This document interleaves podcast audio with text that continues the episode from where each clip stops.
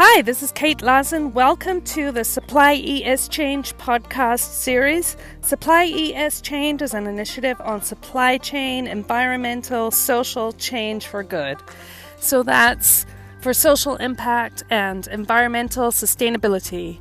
And we're a network of colleagues experienced in working in responsible sourcing and sustainable procurement from supply chains around the world, especially China and Asia, but also in Europe and the Americas and Africa. And we'll be providing insights into labor standards improvement for decent work and other SDGs and environmental sustainability, energy and water emissions reductions, and ecology pr- protection.